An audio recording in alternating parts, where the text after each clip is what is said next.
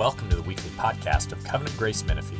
Each week, we gather to better understand the teachings of the Bible and how to live them out in our daily lives. We hope and pray that you're encouraged by this week's message.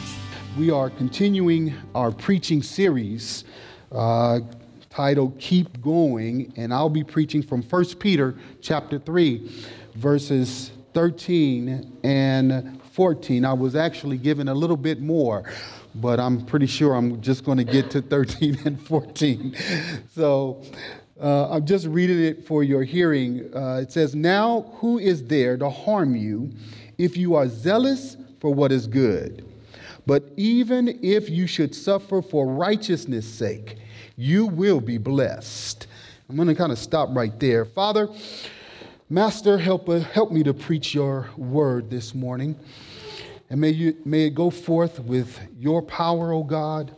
Awaken the attention of your people, and may they be equipped and encouraged to live for your glory. Amen. Peter, in this passage, begins and ends talking about suffering. And I don't know about you, but I don't like talking about suffering, and it's not easy to preach about suffering. But at the beginning and ending of this passage, he's talking about suffering, and he speaks of suffering in the first part of this passage. He speaks about suffering for the sake of righteousness. And at the end of this passage, he speaks of suffering or speaks of suffering for uh, doing what is right. Uh, now, no one, I don't know about you, but no one in their right mind desires or enjoys the pain of suffering. The most common response to suffering, at least from me, is to avoid it at all cost. However, while we don't go looking for suffering, Peter wants his readers to be prepared for when suffering comes looking for them.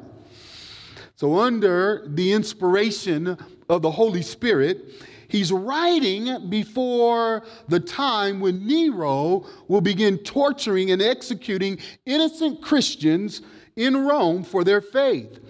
However, the handwriting was already on the wall because they were living in a time when their faith in Jesus as Lord was being taken by some as out and out rebellion against the king.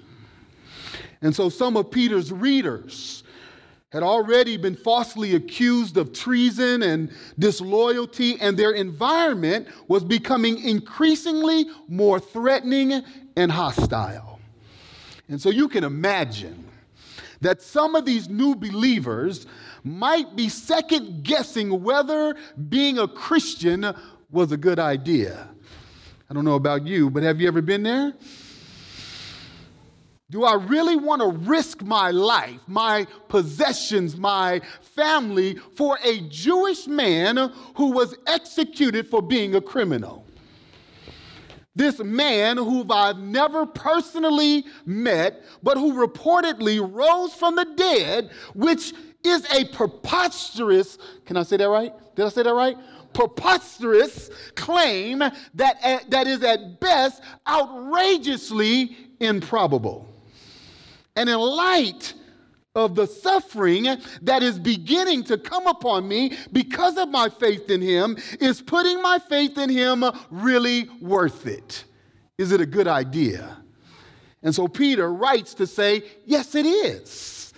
What you've heard about the grace of God through the death of Jesus is true and it's good and it's right to put your faith in this grace. And so making his final remarks at the end of the letter, Peter says this I have written to you briefly, exhorting and testifying that this is the true grace of God. Stand firm in it. Stand firm in it. This is a letter, church, of encouragement. Peter wants these believers to stand strong in their faith, so he's writing to prepare them for possible suffering. But not just any kind of suffering. Peter wants them to suffer in a good way. Now, I don't know about you, but there's something about the word suffering and good that just doesn't seem to make sense when you put them together. He's not to me. But look, in every chapter of this letter, Peter seems to be describing what I would call good suffering. In chapter 1, verse 11, he describes how suffering precedes glory. And in chapter 2, verses 19, 19, through 20, he describes how suffering with patience and obedience finds favor with God.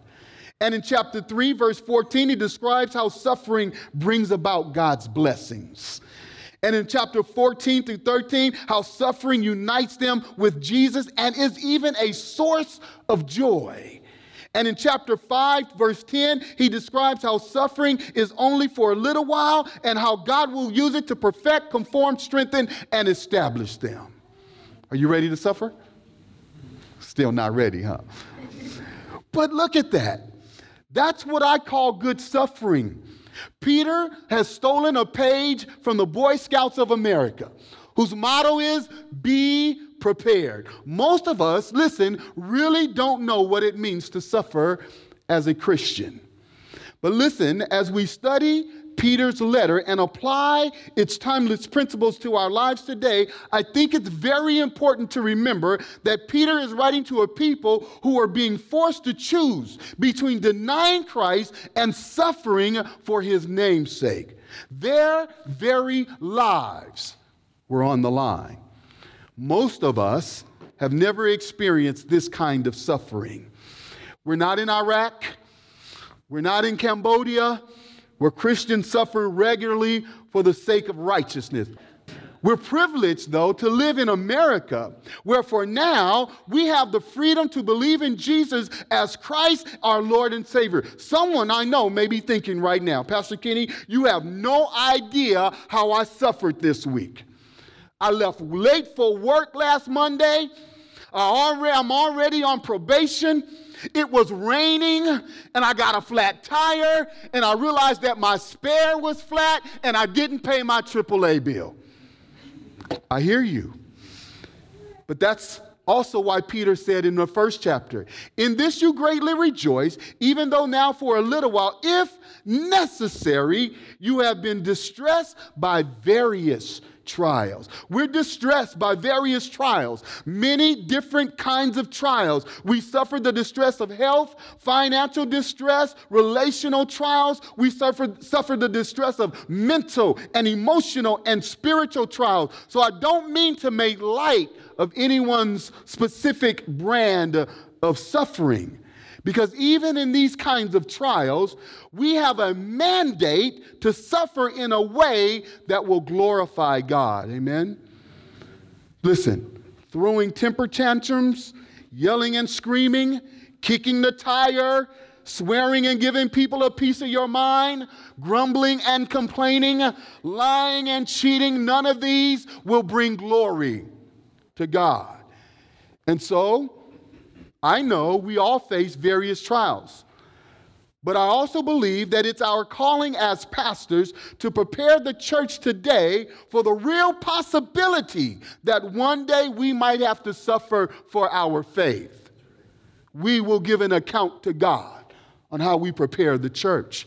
I think the church in America treats preparing for Christian suffering like many Californians prepare for the big earthquake. I read this week here, that here in California, scientists are predicting that a 90, uh, predicting a 99.7% chance of a magnitude 6.7 earthquake or larger by the year 2037. I'm moving somewhere, y'all. but then I read that more than 50% of Californians are not prepared with a disaster kit nor a disaster plan. I'm embarrassed to say I'm among those who are not prepared.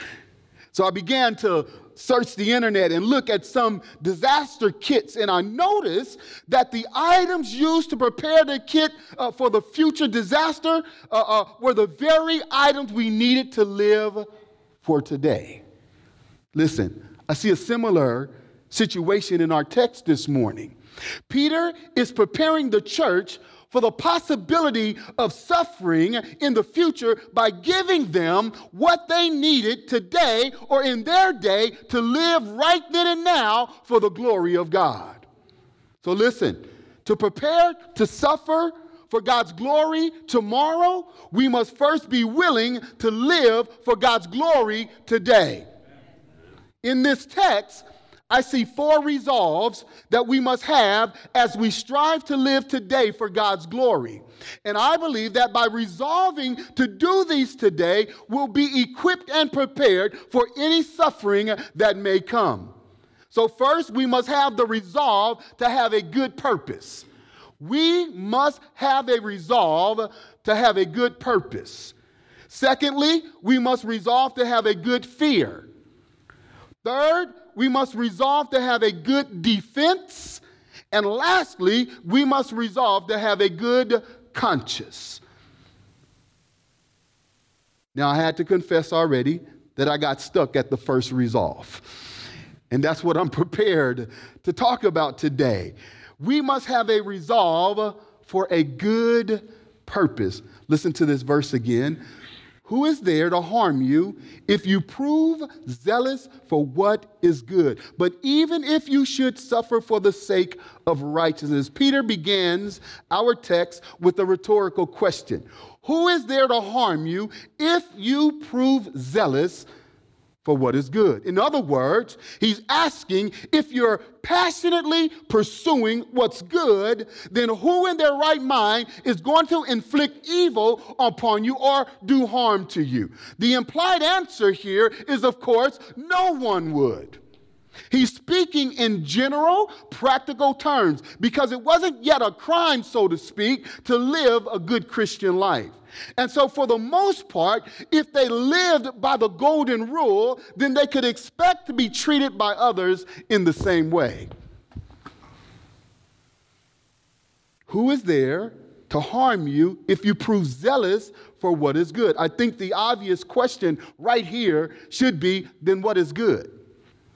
What does Peter mean by good? What good are they zealous for? What good are they enthusiastically following? And he defines good in the previous verses. Eric preached on it last week. He told the wives that good was submitting to their own husbands. He told the husbands that good was living with his wife with the knowledge uh, uh, of God's purpose for marriage, with the knowledge of his wife's desires, with the knowledge of, uh, of knowing what brings her joy, of what makes her sad, with the knowledge of her strengths and her weaknesses, and with, with, with, with her, uh, uh, knowing her emotional and physical and mental and spiritual needs. The husband his good is an ever growing, ever developing, ever deepening, ever increasing understanding and knowledge of all that makes his wife who she is. Do this to your husband. That's what my wife was doing to me the whole time Eric was preaching. And then pulling from Psalms 34, Peter says that the good for everyone is to be harmonious or unified in mind. Good is being sympathetic or compassionate with one another. Good is Philadelphia love or love among the brothers and sisters. Good is being kind hearted and humble. Good is not returning evil for evil, not returning insults for insults. Instead, good is praying God's blessing on those who do us dirty or those who curse us, cuss us out. I know we say that in my neighborhood. I don't know if you say that. You say that? So it's when they are being this good to others that Peter says they can expect that no one will do them harm. Who is there to harm you if you prove zealous for what is good? But even if you should suffer for the sake of righteousness, did you catch that?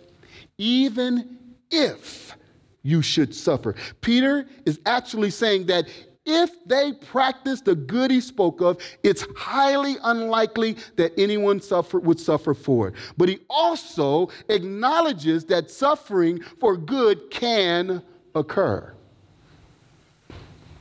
And in fact, some of his readers were already suffering for being good. And so he must state the obvious possibility, but even if you should suffer, being zealous, zealous for what is good doesn't prevent us from ever having to suffer, but it can prevent a lot of, a lot of needless suffering. So doing good is more like defensive driving. It can't prevent you from ever getting into an accident, but it can prevent many accidents from ever happening. And you know this.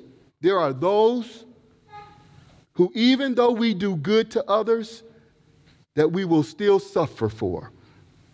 Because there are always, there always seems to be that one person in your life who refuses to pre- appreciate your zeal for good works. Sometimes that person lives in our home. Hmm or on our jobs or even in our church. Yet we must continue to do good and even be willing to suffer for it. Why? Here's the good part. Well, here's where Peter gives the resolve to have a good purpose. But even if you should suffer for the sake of righteousness, a good purpose for suffering is to do so for the sake of righteousness. Listen, your reason for being good to others is not because they deserve it, but precisely because they don't. Why is this? Because it's when they don't deserve it that our good deeds demonstrate the grace of God that's available for every undeserving sinner. Oh, that's a good purpose. But even if you should suffer for the sake of righteousness. When we suffer for the sake of righteousness, we present to others a tangible example, if you will, of the grace of God in Christ Jesus. For you have been called for this purpose, Peter said in, in, in, the second chapter. Since Christ also suffered for you, leaving you an example for you to follow in his steps. It's the life purpose of every believer to suffer for the sake of righteousness in order to give others a picture of the goodness and the grace and the glory of God. I'm, I'm going to take some time right here because I believe that understanding our life's purpose is crucial. Listen, we were created for the glory of God. Everyone, Isaiah says 43, every, Isaiah 43, 7. Everyone who is called by my name and whom I created for my glory, whom I have formed, even whom I have made. Every man and woman, boy and girl is created for the glory of God. We're created to display God's glory on earth. We're created to reflect back to God his own absolute majesty, his supreme greatness, his endless goodness through the way we live here on earth. God's glory is the public display of his infinite holiness, the demonstration of his uh, immeasurable worth, and the exhibition of his limited, limitless power. We were created for this glory. And so, even every fallen human, there still exists the need for glory because we were created for it and we're drawn to glory. That's why we love the glory of creation the glory of a beautiful sunset, the glory of a full moon, the glory of a million stars in the sky. The scripture says the heavens are telling of the glory of God, and their expanse is declaring the works of his hands. We love glory. We love the glory of snow on the cover, covering the mountains. I don't know if you saw it this week, but it was the most beautiful thing. Driving, driving home from work and seeing the snow and trying to keep my eyes on the road but trying to, you know, pull out my phone so I can take a picture. You, oh, no, don't, don't tell anyone. but we love, we love the snow-covered mountains, the glory of the hills blanketed with flowers. We love, we're, we're lovers of glory because God created us for his glory and we're drawn to glory. All glory points to God. Man's desire for glory is only satisfied when it is met by the glory of God. All other glories are temporary substitute meant to lead us to God. But even if you should suffer for the sake of righteousness, so our good, the righteousness that we show to others is a display of God's glory through us, intended to draw people to him. I like that. See, the problem is sin destroyed our ability to reflect his glory. For all have sinned and fallen short of the glory of God. And so there was a need to redeem lost man, to pay his debt of sin, to settle the God's wrath on him and restore his relationship with glory. So God sent his son. And the word became flesh and dwelt among us, and we saw his what? glory. We saw his glory, glory as the only begotten from the Father, full of grace and truth. Jesus, through his death and resurrection, restored our ability to once again glorify God. And so his prayer in John, he says this The glory which you gave me, I have given to them, that they may be one, just as we are one. I told my wife, I said, I think this message is for me because I eat this stuff up, y'all. I love this. He says, just as we are one, I'm giving them the very glory that you gave me. Listen, we were created for God's glory, but sin separated us from Him, yet there still remains a hunger for glory in every man. So, man, in his fallen condition, seeks to fulfill his created purpose and satisfy his need for glory in every conceivable sinful way. But it's only through his sacrificial death and our faith in him that Jesus restores our ability and he satisfies our need to reflect the glory of God. And so now, whether then you eat or drink or whatever you do, do all why? For the glory of God. The ultimate purpose for every Christian life is to do good for the sake of righteousness, because in so doing, in being righteous, we, we reflect the glory of God, which causes sinners to then in turn glorify the living God. Let your lights shine before men in such a way that they may see your good works and do what? Glorify your Father who is in heaven. Oh, see, I love this stuff. This is mind blowing to me. We're able to glorify God. That is an amazing thing. Don't miss this. Don't take this lightly. I, I, may not have the words to articulate the immense privilege of sharing God's glory. In Isaiah 42, he did say, God said uh, uh, he will not share his glory with anyone nor any idol. But here he's specifically talking about not giving away, uh, uh, not giving any man or idol the credit for who he is and what he had done to call his people into a covenant relationship. Oh, but for us, for those of us who are in Christ Jesus, Paul says this Now, if we are children, then we are heirs, heirs of God, co heirs with Christ, if indeed we share in his suffering, in order that we may also share in his glory. I love that. When we suffer with Christ, when we share, we, when we share in his suffering for the sake of righteousness, we are also given the honor, the privilege, the benefit of sharing or joining in in the glory of God. the gospel is the source.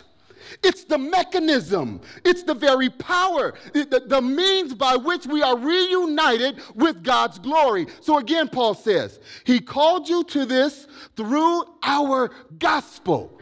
Oh, that's good. Second Thessalonians 2:14. He says, He called you to this through our gospel. Why? That you might share in the glory of our Lord Jesus Christ. That's amazing. You want to know why you exist? You don't have to go to Mars or the moon. You want to know your purpose in life? You want to you want to have a life of meaning and value? Are you really interested in a purpose driven driven life? Let me tell you. This is our God's, our, our, good purpose to make much of God and His glory so that men will fall on their faces and worship Him. But even if you should suffer for the sake of righteousness.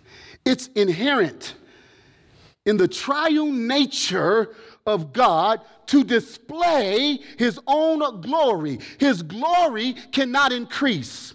His glory cannot be enlarged or added to, but the beauty of His glory, the goodness of His glory, the essence of all that makes God God is to be made much of. That's why we worship. That's why I act crazy when I'm up here. Now I'm about to get away. That's why I want to see, that's why I'm, I'm loud and, and I can be boisterous sometimes when I'm up here. That's why I get so excited. This is what excites me. I am an introvert. Ask my wife. I don't talk very much. I don't like crowds. But there's something about coming into the house of God. It's something about pressing in to the presence of God that makes me loud and crazy and want to lift my hands and give him all praise and all glory. I feel like I have found my purpose. And I want you to experience that too. Let me tell you, this is our good purpose, though, to make much of God. It's inherent in the Trinity. Listen to this. This is something that God does and has always done within his own nature. And we get to join in with him in making much of his glory. I, I mean, that is, that is awesome. We get to join in with the triune God in, and participate in something that God has been doing from eternity past, will do for all eternity, we get an opportunity to join in with God to display his glory. Father, Jesus says, glorify your name. Then a voice came out of heaven. Can I be God? I have both glorified it and will glorify it. The Father glorifies himself. And then Jesus answered in John 5 54, If I glorify myself, my glory is nothing. It is my Father who glorifies me, of whom you say he is our God. The Father glorifies the Son. Jesus spoke again in John 17 1. Jesus spoke these things and lifted up his eyes to heaven and he said, Father, the hour has come. Glorify your Son, that the Son may glorify you. Jesus glorifies the Father. Jesus said again, the, the Spirit uh, uh, uh, uh in John 16 14, He will glorify me, for He will take of mine and will disclose it to you. The Spirit glorifies Jesus. I'm, I'm excited, yes. Listen, church. It is God's nature to display his own glory, and we see the displaying of God's glory amongst the Trinity. We were created to do what God has already been doing within his own nature for all eternity.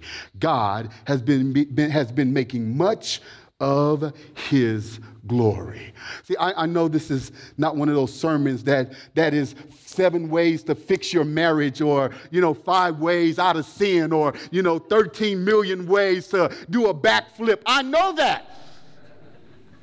This is what we were created to do to worship and glorify God. And we must get this, I think.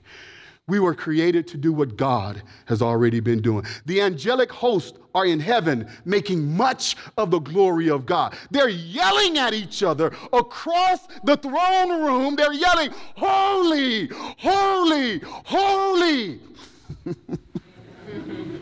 As the Lord of hosts, the whole earth is full of his glory. Did you hear that? The reason for their praise and worship is not because of the, the holiness of God fills the earth, it's because the whole earth is full of His glory. glory. Listen, this is what we on earth are created to do.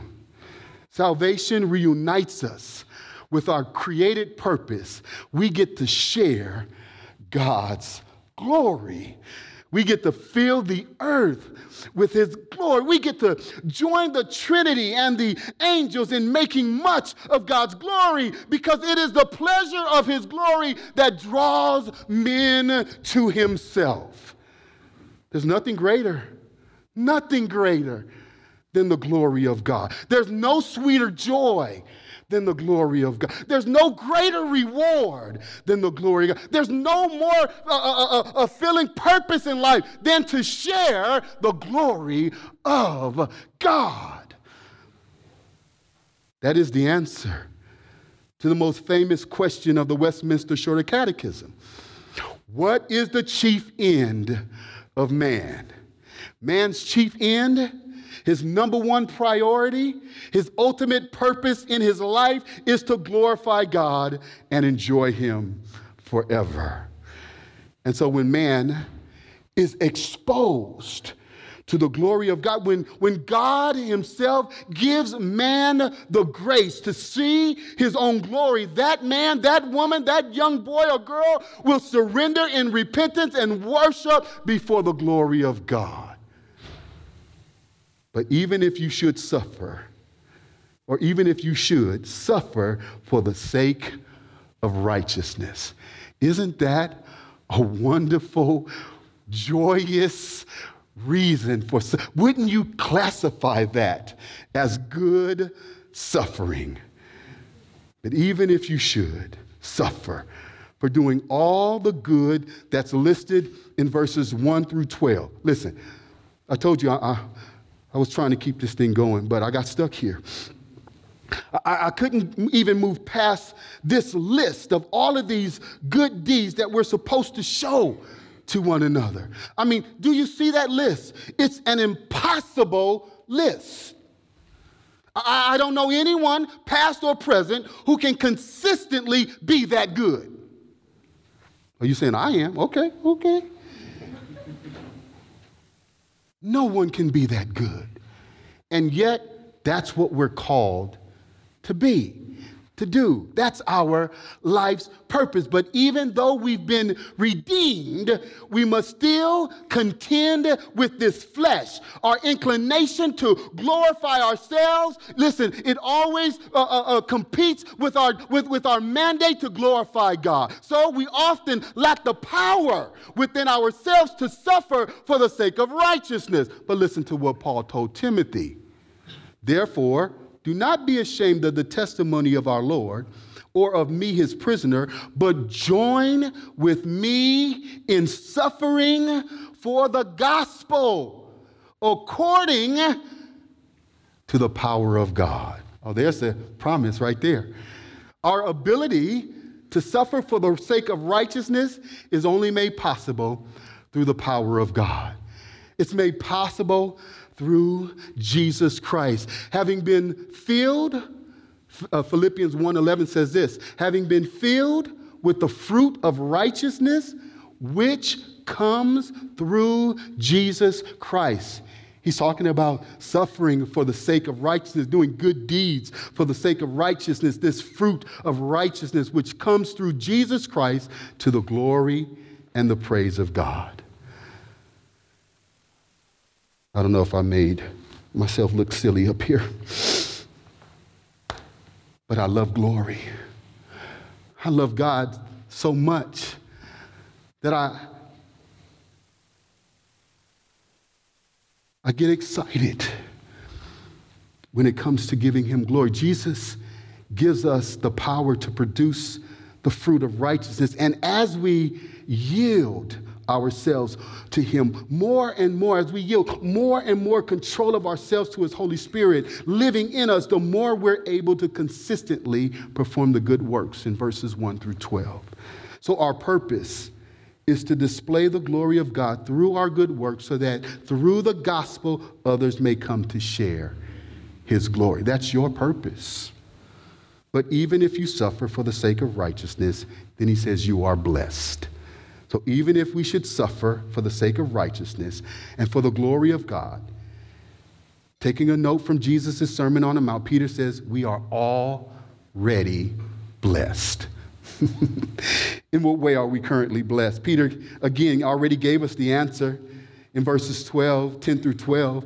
For the eyes of the Lord are toward the righteous, and his ears attend to their prayers, but the face of the Lord is against those who do evil. Specifically, that God's eyes are on the righteous. That's the real blessing we have right now. Today, we already have it as we choose to do good and suffer for the sake of righteousness. God has his eyes on us. This is bothering me. He's watching over us to protect and provide what we need in our time of suffering. And so, if God is watching over us, then who can ever do us harm? if he hears our prayers, since he, since he positions himself to respond to our need, what additional protection do you require? We currently have the favor of God, the pleasure of God, the presence of God, the strength of God, and the grace of God. We have all of that being communicated by God's watchful eyes over us. And that's amazing. We are blessed. And as Romans 8 says, as I bring this to a close, Romans 8:31, you know it. What then shall we say to these things? If God is for us, who is against us? He who did not spare his own son, but delivered him over for us, how will he not also with him freely give us all things? Who will bring a charge against God's elect? Who will harm us? God is the one who justifies. Who is the one who condemns? Christ Jesus is he who died. Yes, rather, who was raised, who is at the right hand of God, who also intercedes for us, who will separate us from the love of Christ? Will tribulation or distress or persecution or famine or nakedness or peril or sword? Just as it is written. For your sake, we are being put to death all day long. We are considered as sheep to be slaughtered. But in all things, we are overwhelmingly conquerors through him who loved us. Amen. What a promise. For I am convinced that neither death, nor life, nor angels, nor principalities, nor, pre- nor things present, nor things to come, nor powers, nor heights, nor depth, nor any other created thing will be able to separate us from the love of God, which is in Christ Jesus our Lord. Listen, Covenant Grace. We cannot be any more blessed than that. Again, ending with a quote from Peter chapter 2, 22 again. For you have been called for this purpose. Since Christ also suffered for you, leaving you an example for you to follow in his steps. Jesus is our example of good suffering. And Peter said that through his life, he has provided us an example for us to follow. So who is there to harm you? If you prove zealous for what is good, but even if you should suffer for the sake of righteousness, you are blessed. So our good purpose is to suffer for the sake of righteousness, to follow the example of Christ, who obeyed and suffered all for the glory of God. So we too must be willing to obey and suffer because he first did it for us. Amen?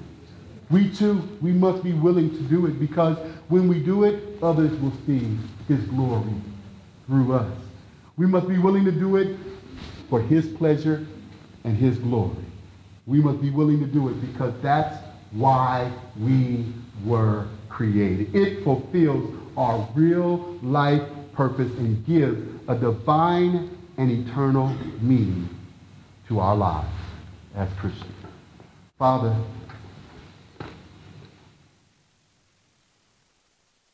you know how I labored with these words. Master, I pray that